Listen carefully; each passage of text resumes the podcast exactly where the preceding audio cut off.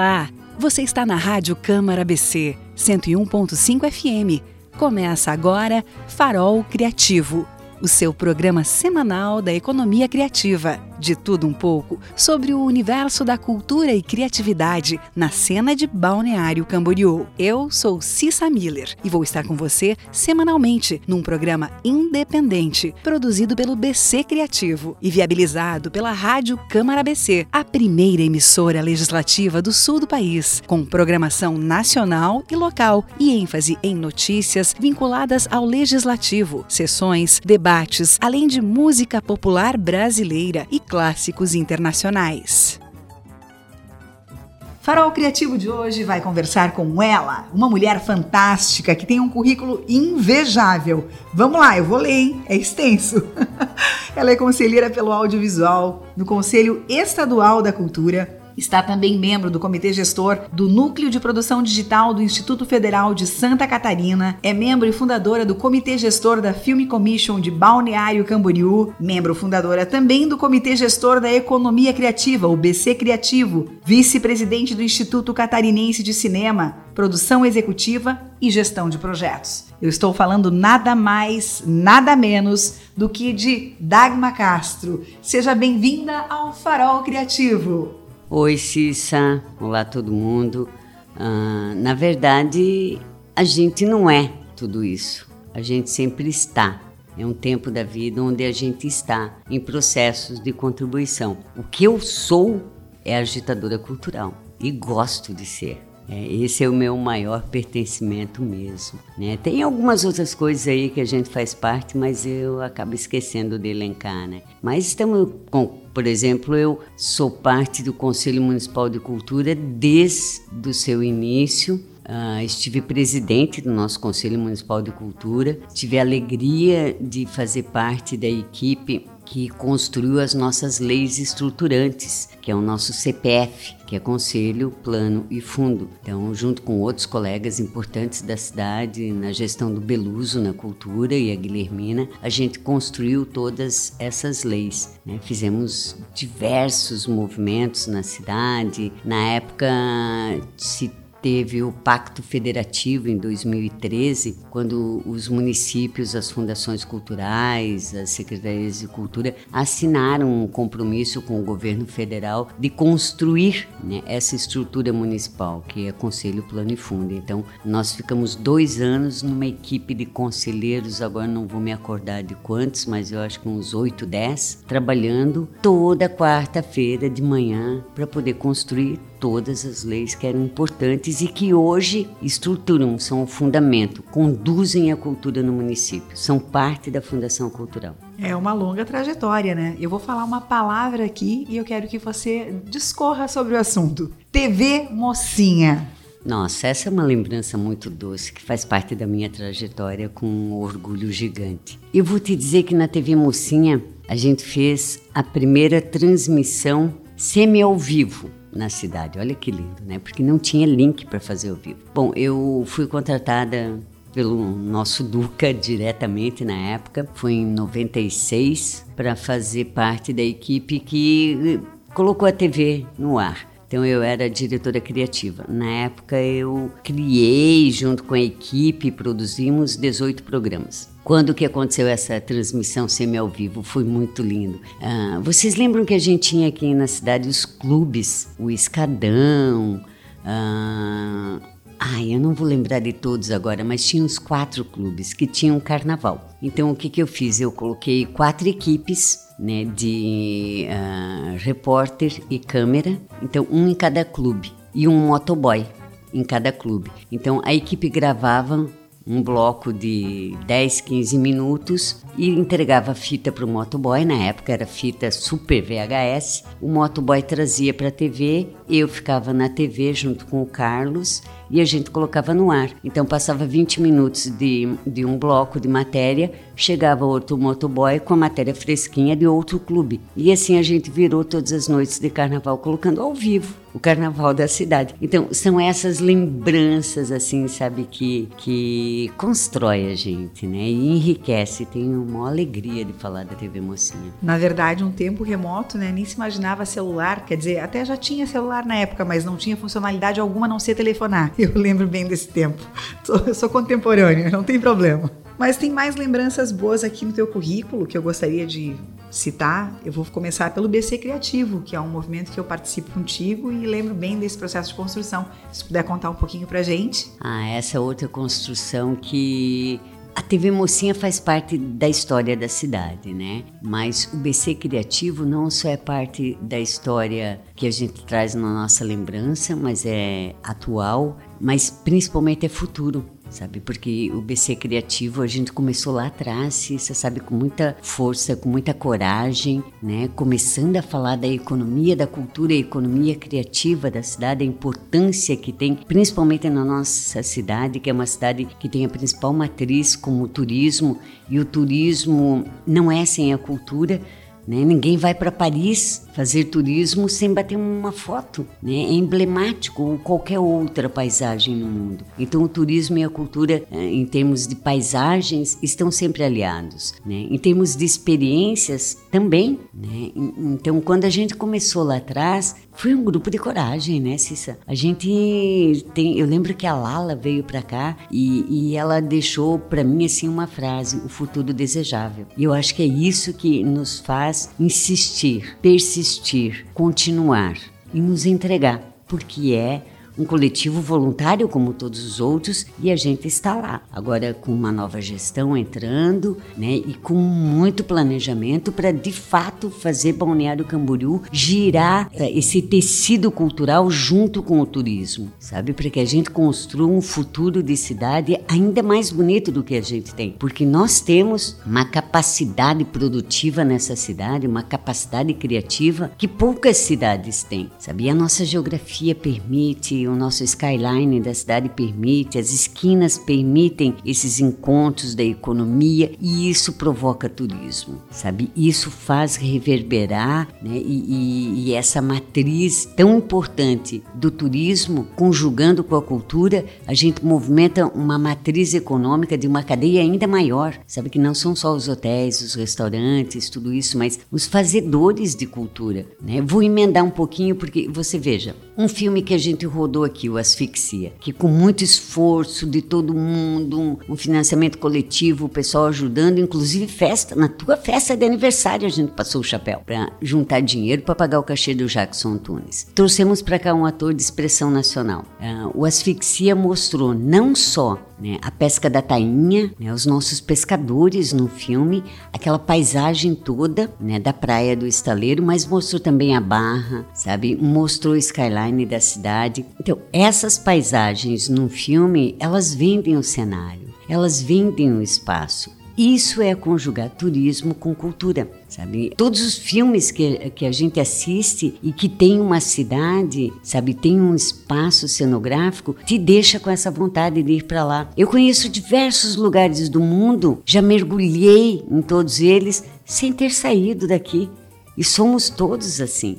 Então, o turismo e a cultura é mais do que conjugado o tempo inteiro. E o audiovisual tem essa riqueza, né? E também todas as, as, nossas outras áreas artísticas, sabe? O artesanato, as pessoas vêm para cá, levam uma lembrança, compram peças riquíssimas, vão num teatro, assistem um espetáculo na rua, sabe? Então, ah, esse tecido cultural desses agentes precisa ser movimentado e a gente conjugar cada, cada vez mais, sabe? Porque isso é a economia da cultura, isso é a economia criativa. Creio que nessa linha você pode até abordar um pouco mais sobre a BC Film Commission, né, que também é uma entidade organizada com a finalidade de promover o audiovisual e promover a cidade. Só que aí a gente já não fala com essa alegria e essa empolgação que a gente fala né, dessas, desses outros coletivos como o BC Criativo. A BC Film Commission, a nossa BC Filme, foi instituída por decreto em 2013. O BC Criativo teve sua lei instituída agora, né? Apesar e, e começou em 2015, 2016. A BC Filme começou antes, mas o governo não entendeu, a cidade não entendeu própria cadeia produtiva ainda não entendeu a importância de uma film commission, sabe? do tanto que ela pode provocar uma cidade. Não só nós aqui, os, os produtores de audiovisual, mas principalmente, sabe? E esse é o grande objetivo de uma Film Commission, é atrair grandes produções para cá. É trazer filmes para serem rodados aqui, porque o dinheiro fica na cidade. Você movimenta a capacidade produtiva da cidade, você troca expertise, troca conhecimento com as pessoas, mas principalmente vende a cenografia da cidade sabe? Vende uh, as paisagens. E aí a gente não tem muito espaço em Balneário Camboriú, mas tem uma paisagem riquíssima. Mas talvez não seja todo filme que possa dialogar, mas nós temos uma região muito grande.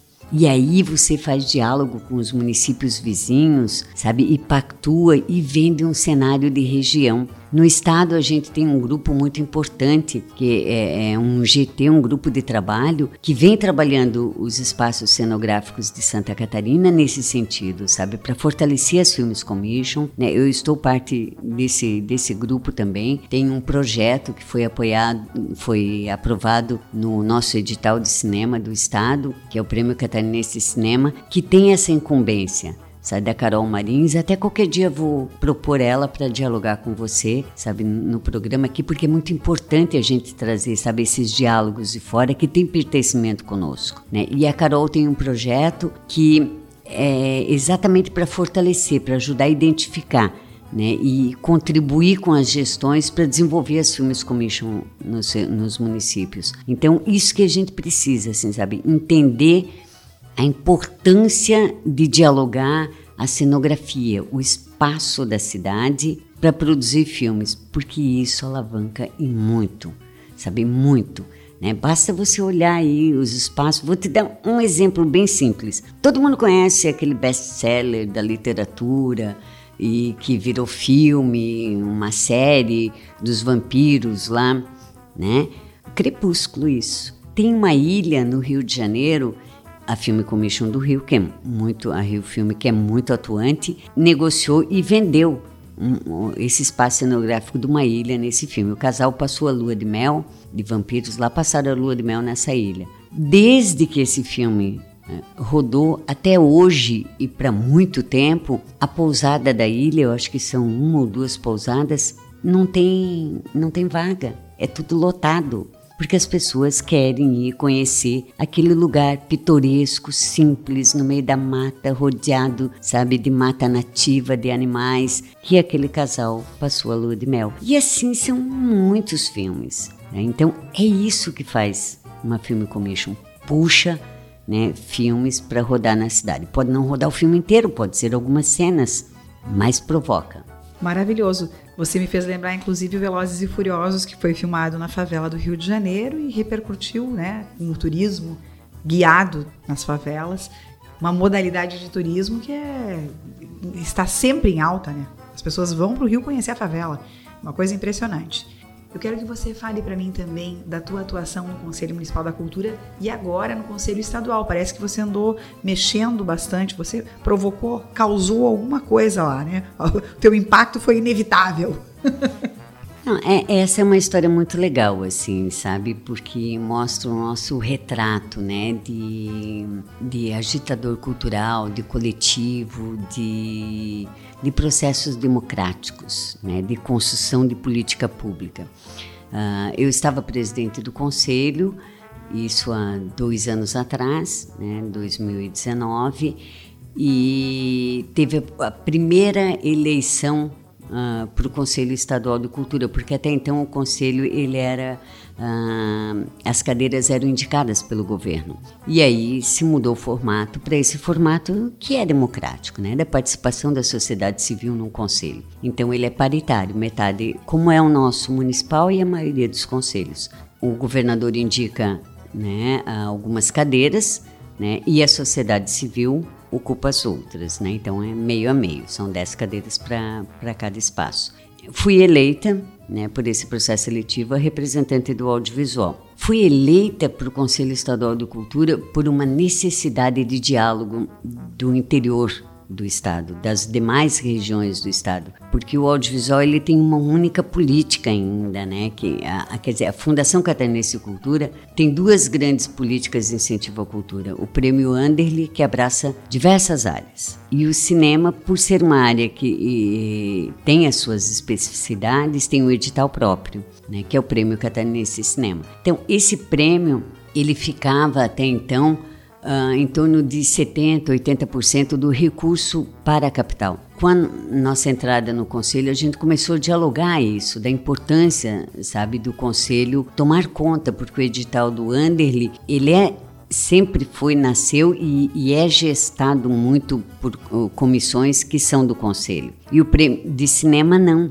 sabe? Ele corria à parte, é, é, mais uma visão de mercado, porque ele nasceu por uma força de expressão do mercado, sabe? É grandioso isso. O mercado do audiovisual né, bancou, batalhou, sustentou e fez o governo entender que era importante ter uma política de Estado para o cinema. E se conquistou, mas é uma política de Estado. Né? Então não pode ser só uma política de mercado, tem que ser uma política de ele é uma política de incentivo, produção audiovisual no estado. Então a gente trouxe, dialogou no conselho e aí conseguimos trazer a riqueza para dentro do Prêmio Catarinense Cinema que a gente já tem no Anderle, que é a descentralização, a regionalização desse né, desse recurso. Tem cotas que eh, são determinadas para as regiões. Então o prêmio ele é, é, é, uma correção social. Sabe como a gente tem as cotas para as universidades que faz uma correção social com as cotas dos negros, indígenas? A gente está fazendo isso com a cultura. É uma correção social, sabe? É, é democrático, é importante, é, é inegável que a capital tem uma cadeia produtiva valorosíssima e um número maior de produtores, porque acontece isso, as pessoas uh, se formam no interior interior e vão para os centros maiores, atrás sabe, de, de, um sonho, de um futuro desejável. Então isso acontece no Brasil, indo para o eixo Rio-São Paulo, acontece em Santa Catarina, as pessoas indo para a capital. Além de que a capital tem três universidades que, né, que, que colocam todo ano, a academia traz todo ano diversos atores profissionais né, que vêm para o mercado de trabalho nas mais diversas áreas artísticas e também no audiovisual. Então, claro que se concentra grande parte lá, mas o recurso é do Estado. Então, precisa se enxergar uma política quando ela é uma política de Estado. Primeiro, ela tem que ter a segurança da continuidade. Não pode ser interrompida. E segundo, ela tem que ser igual de, de chances e de possibilidades para todos. Então tem que se criar instrumentos que deem essa garantia né, democrática de, de as pessoas poder participar, poder produzir um filme numa cidade que tem 5 mil habitantes. Esse é um grande legado do teu trabalho, sem dúvida nenhuma, tá, Dagmar? Dentro do Conselho Estadual da Cultura, estou torcendo e fazendo votos para que tu se reeleja, para que isso não mude, porque como é muito recente essa conquista, para que isso não seja revogado. Quero que você também comente com a gente a sua atuação no Instituto Catarinense, no ICC, é um trabalho fantástico também, e no Mentores Hub, que é um outro movimento coletivo. É muito lindo como a vida vem construindo arranjos ao entorno da gente, né? Você estar em espaços de diálogo, uh, você consegue enxergar às vezes um pouco mais longe, né? Porque se você fica uh, naquele teu pequeno núcleo, você consegue enxergar talvez até o teu muro, até a tua esquina, até o teu jardim, né? Mas quando você abre um diálogo com mais pessoas, com coletivos maiores, naturalmente as coisas vêm surgindo, as demandas vêm, vêm surgindo e a necessidade de atuação também, né? Quando eu estava presidente do conselho aqui, a nossa atuação era muito no município, né? Nas diversas áreas necessárias. Então, enquanto passei a, a estar no conselho estadual, a atuação começou a ser com um olhar mais alargado para o estado todo. A nossa eleição Uh, no conselho, quando eu me elegi, nasceu por uma necessidade, como eu coloquei, né, de o interior do estado, as outras regiões do estado, poder discutir também a política pública.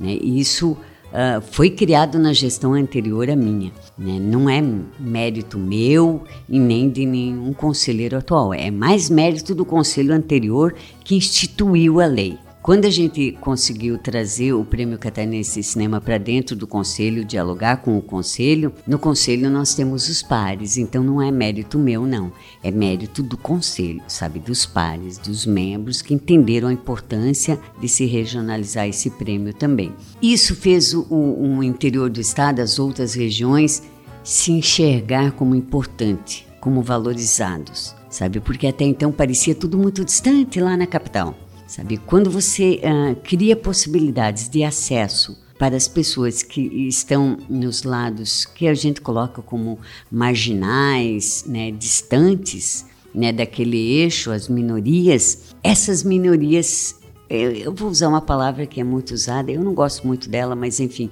se empoderam, né? se sentem uh, parte daquilo. E aí nasceu o Instituto Catarinense de Cinema, porque o interior do estado, as regiões, entenderam que precisava uma entidade que fosse uh, nascesse de outro eixo que não fosse da capital. A gente tem três grandes importantes entidades do audiovisual em Santa Catarina. A mais antiga, que é a Cinemateca Catarinense, que foi o, o, o espaço né, onde nasceu esse prêmio catarinense de cinema foi provocado pela Cinemateca, inclusive o prêmio teve muitos anos o nome de Cinemateca Catarinense. E ali nasceu também todos os grandes coletivos de cinema uh, do estado. E aí depois se criou o sindicato patronal, que é o Santa Cine, e quer dizer, antes até se criou o Sindicato de Trabalhadores do Cinema, que é o Sintracine. Então nós temos três grandes entidades sabe? A Cinemateca, o Santa Cine e o Sintracine. Só que hoje eles estão um pouco mais descentralizados, sabe? As diretorias entenderam que precisam ter membros de diversas regiões do estado, mas ainda assim precisava uma entidade que dialogasse não só nesse âmbito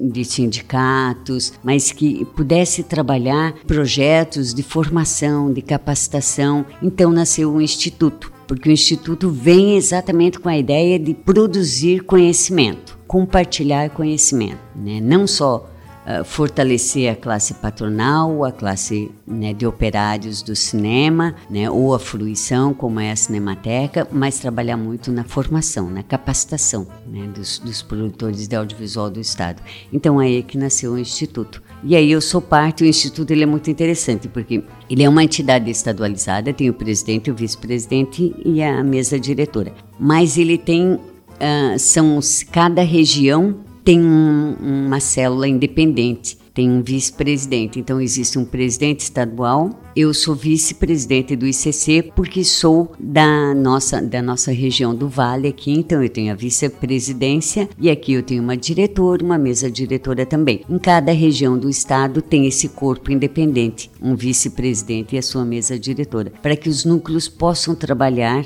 independentes, mas todo mundo conjugado com a diretoria estadual. É um formato muito democrático, ah, uma visão de futuro assim muito muito importante, sabe, de, de cooperativismo mesmo. E a Mentores Hub é uma provocação maior, é muito engraçado como as coisas vêm acontecendo, né? A Mentores Hub é um, um coletivo também, aliás, eu falo, repito essa palavra coletivo o tempo inteiro, né? Mas é que tudo na minha vida é coletivo. Eu, eu acredito que as coisas se constroem em coletivos, né? Então eu, eu gosto de compartilhar e de estar tá sempre trocando e somando com todo mundo. A Mentores Hub é um coletivo nacional daí que nasceu da necessidade dos artistas, dos, dos, fazedores de cultura, de arte, os fazedores artísticos, ter uma gestão da sua ideia. Porque o artista nem sempre ele, ele consegue fazer a gestão da sua ideia, da sua criatividade, do seu projeto. Ele tem uma belíssima ideia, mas ele não sabe como acessar um recurso dessa ideia. Às vezes ele não consegue uh, fazer a gestão da carreira dele. Então a Mentores Hub vem nesse sentido, sabe? de auxiliar né, essa classe de trabalhadores com ideias efervescentes nesse outro lado, que é um lado mais burocrático, mais administrativo e na captura de recursos. Tem captadores de recursos dentro da Mentores. Uh, eu hoje estou num namoro com a Mentores, né? Eu acho que assim, teve uma provocação muito interessante, fico muito lisonjeada de ser um coletivo nacional, muito no eixo Rio-São Paulo, tem grandes mentores lá, porque como que acontece? A Cissa tem uma ideia, faz diálogo com a mentores, a mentores traz a ideia da Cissa e vê qual dos mentores, que é uma cadeia, são muitas pessoas, faz diálogo com aquela ideia da Cissa, com aquela área artística. E aí entrega para aquele mentor né, ajudar a Cissa a construir a sua ideia com o projeto e aí precisa de recurso. Aí tem um departamento, outras pessoas que vão na, fazer essa captação de recursos, seja com leis de fomento, de incentivo, seja no mercado uh, normal, sabe, com apoios, com patrocínios, enfim. Né? Esse é um trabalho daí de outra área. Então a gente está num namoro aí, eu né, tenho contribuído bastante. Vamos ver mais adiante, mas é um espaço que eu estou gostando. Gostei da provocação, me sinto muito feliz por ter me reconhecido como uma mentora para Santa Catarina. Então vamos ver no futuro na verdade, tem essa pegada meio empreendedora, né? O Mentores é botar a mão na massa e fazer a coisa acontecer. Por falar nisso, eu gostaria de citar o Fascine 4, edição online em 2020, em plena pandemia, e um sucesso, né? Dos festivais Fascine que foram realizados, esse com certeza foi o que atraiu mais participações e tudo mais. Conta pra gente como foi isso. Assusta a gente, muita coisa, né, Cissa? Nos põe atentos, nos põe na espreita o tempo inteiro, né? Mas também nos fez perceber que nós podemos fazer muito mais que o que a gente tem à disposição, a nossa capacidade criativa não tem limites, gente sabe? É fantástico. A gente tinha todas essas ferramentas disponíveis e não sabia usar.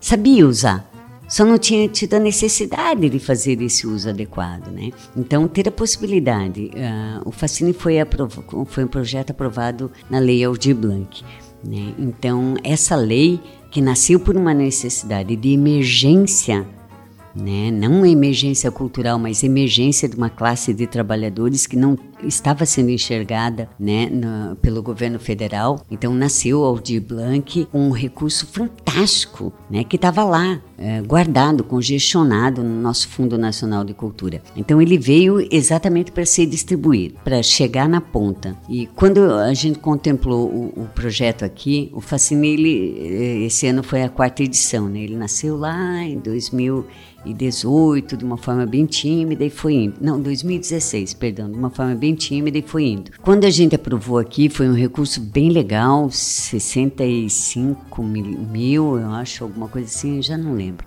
E, e eu entendi que era um dinheiro para ser distribuído. Né? Então a gente reuniu, tivemos a alegria de ter você parte né, de, dessa equipe na área da comunicação aí com a gente, a gente reuniu primeiro uma cadeia produtiva bem legal. Foram, eu acho que 18 ou 20 profissionais da cidade distribuídos nas diversas áreas para poder produzir eh, o festival. E aí, para distribuir bem esse recurso, a gente tinha mostra de cinema, então abrimos para o estado também. Contemplamos uh, ah, 56 filmes né, em quatro dias de mostra e todos eles licenciados pagos para a gente poder distribuir o recurso. Claro que o recurso é de Balneário Camboriú, então os produtores locais ganharam um, um tanto a mais, é justo, é legítimo. Os produtores daqui foi 600 reais e os de fora era 200 reais para exibir os filmes. Exibido uma vez só, a programação era diária, né? Foi muito bonito. E tivemos também duas masterclass, né?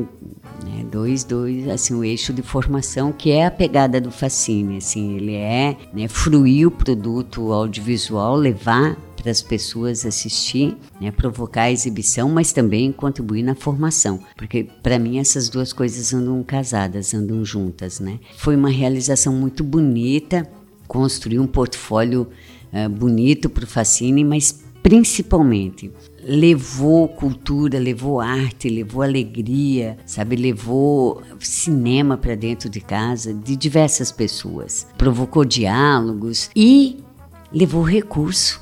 Né? Nós atingimos 130 pessoas com esse projeto, sabe? Eu não sei, eu estou parte dos nossos diálogos de cultura local aqui há muito tempo, mas eu não sei de algum outro projeto que tenha alcançado tantas pessoas com tão pouco recurso, sabe? Ah, isso, isso é muito legal, é uma conquista de todos nós, sabe? Isso é, é uma conquista importante da cultura local. Eu vejo isso como um modelo a ser seguido e não em pandemia, né? Que ele realmente, a Aldir Blanc venha para ficar e que continue distribuindo esses recursos da forma mais democrática possível. Estamos caminhando para o final da entrevista. Eu gostaria que você falasse de 2021. 2020 eu sei que foi um ano produtivo, apesar da pandemia, apesar de todos os, os problemas né, que nós enfrentamos aí, com toda, todas essas perdas de vidas humanas e tudo que a gente está assistindo, mas como se encaminha o ano de 2021? Parece que cada um que a gente perde, a gente tem a obrigação de construir o dobro na vida, sempre. Então, que essas perdas que estão sendo ocasionadas, esse não é o espaço, mas estão sendo ocasionadas e a gente sabe muito bem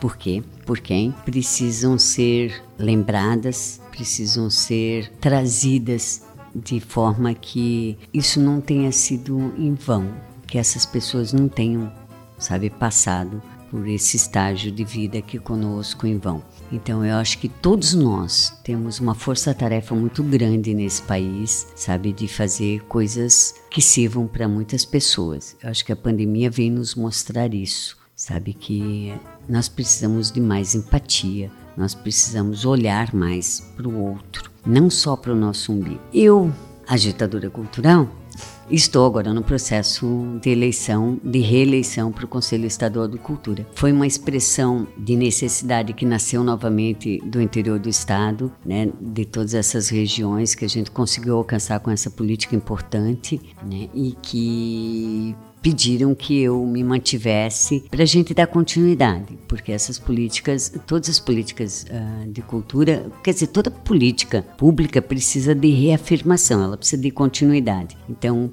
pediram que eu ficasse mais um tempo, né, para a gente poder fazer essa reafirmação. Então, estou aí né, dia uh, ah, 18 agora, temos a segunda etapa né, do processo seletivo. Contamos com o voto dos amigos do estado inteiro, né, os amigos do audiovisual, aí essa cadeia gigante, né, e torcemos para que realmente a gente seja reeleito e que essa força né, de, de trabalho na política cultural não seja interrompida, independente, sabe, de ser a Dagma ou não, né, a conselheira da cadeia do audiovisual.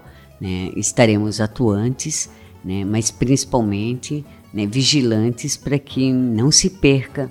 Em cultura a gente não pode perder nada do que é construído, Cissa. A gente precisa construir mais. Tudo que é construído, todo tijolinho colocado, precisa de mais. Precisa mais cimento, mais fundação, mais vontade, mais força de trabalho. Então é isso que a gente espera, assim, que independente de ser Dagma ou não, estou aí, estou disposta. Mas que se construa muito mais, porque precisa. Bom, ainda 2021 tem dois filmes para rodar: O Maré que foi contemplado pelo Jacques Rangel, que está dirigindo também a obra. E tem o Ninguéms, que, eu, que conjuga, faz um diálogo de pandemia, um filme lindo também. Os dois filmes são muito lindos. E que a gente vai trazer aí no comecinho do ano, nessa de 2022. Vamos entrar com a exibição desses dois filmes bonitos. Mas tem diversos outros projetos, porque eu faço uh, a gestão de projetos, né? Então as pessoas me, me chamam para ajudar nessa parte que é muito importante importante. Então, ah, tem um monte de projeto aí, uns que já estão em curso, outros para entrar, porque aí eu ajudo o artista a fazer o projeto, colocar lá esse processo todo e depois principalmente a gestão, né? Dar essa condução com seriedade, com importância de todas as etapas e entregar o produto final como tem que ser, com grandeza, porque é recurso público. A gente precisa devolver para a comunidade esse investimento do seu imposto na cultura. Então a gente precisa é uma roda que gira, sabe? O dinheiro da cultura vem do imposto, a cadeia produtiva produz, tem o, o seu sustento e devolve para a comunidade o resultado desse produto. Então, essa conjugação é sempre muito apaixonante, sabe? E nós temos aí diversos projetos da nossa lei de incentivo à cultura local que logo vão estar tá girando e é o colorido da cidade, né? A cultura não é a cereja do bolo. A cultura é a massa do bolo. Farol Criativo conversou com Dagmar Castro. Obrigada pela tua presença. Foi muito rica a nossa conversa. Espero te ver aqui mais vezes. Obrigado, Cício. Obrigado pelo espaço. Uh, esse espaço é muito importante né, para Balneário Camboriú, para os nossos artistas, os fazedores né, dessa cadeia produtiva local, esse tecido colorido, lindo que nós temos, esse tecido cultural aqui. Então é de uma riqueza muito grande. Obrigado por esse espaço, obrigado por todo mundo que nos acompanhou aí. Estou à disposição. Quando quiser provocar, bora lá. Você ouviu o Farol Criativo aqui na Rádio Câmara BC. Até a próxima semana.